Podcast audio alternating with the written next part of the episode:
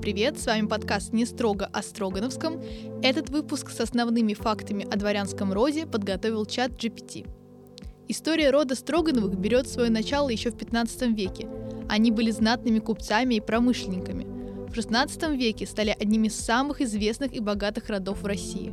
Важным достижением рода Строгановых является развитие сибирской промышленности в 17 и 18 веках – они были основными спонсорами экспедиций в Сибирь и внесли большой вклад в развитие добычи соли.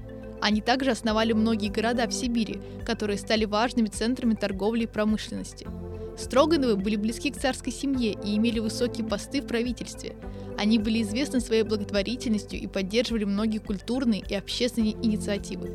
Они также собирали картины и другие произведения искусства, и их коллекции были одним из самых значительных в России – Некоторые произведения из их коллекции сейчас хранятся в музеях всего мира.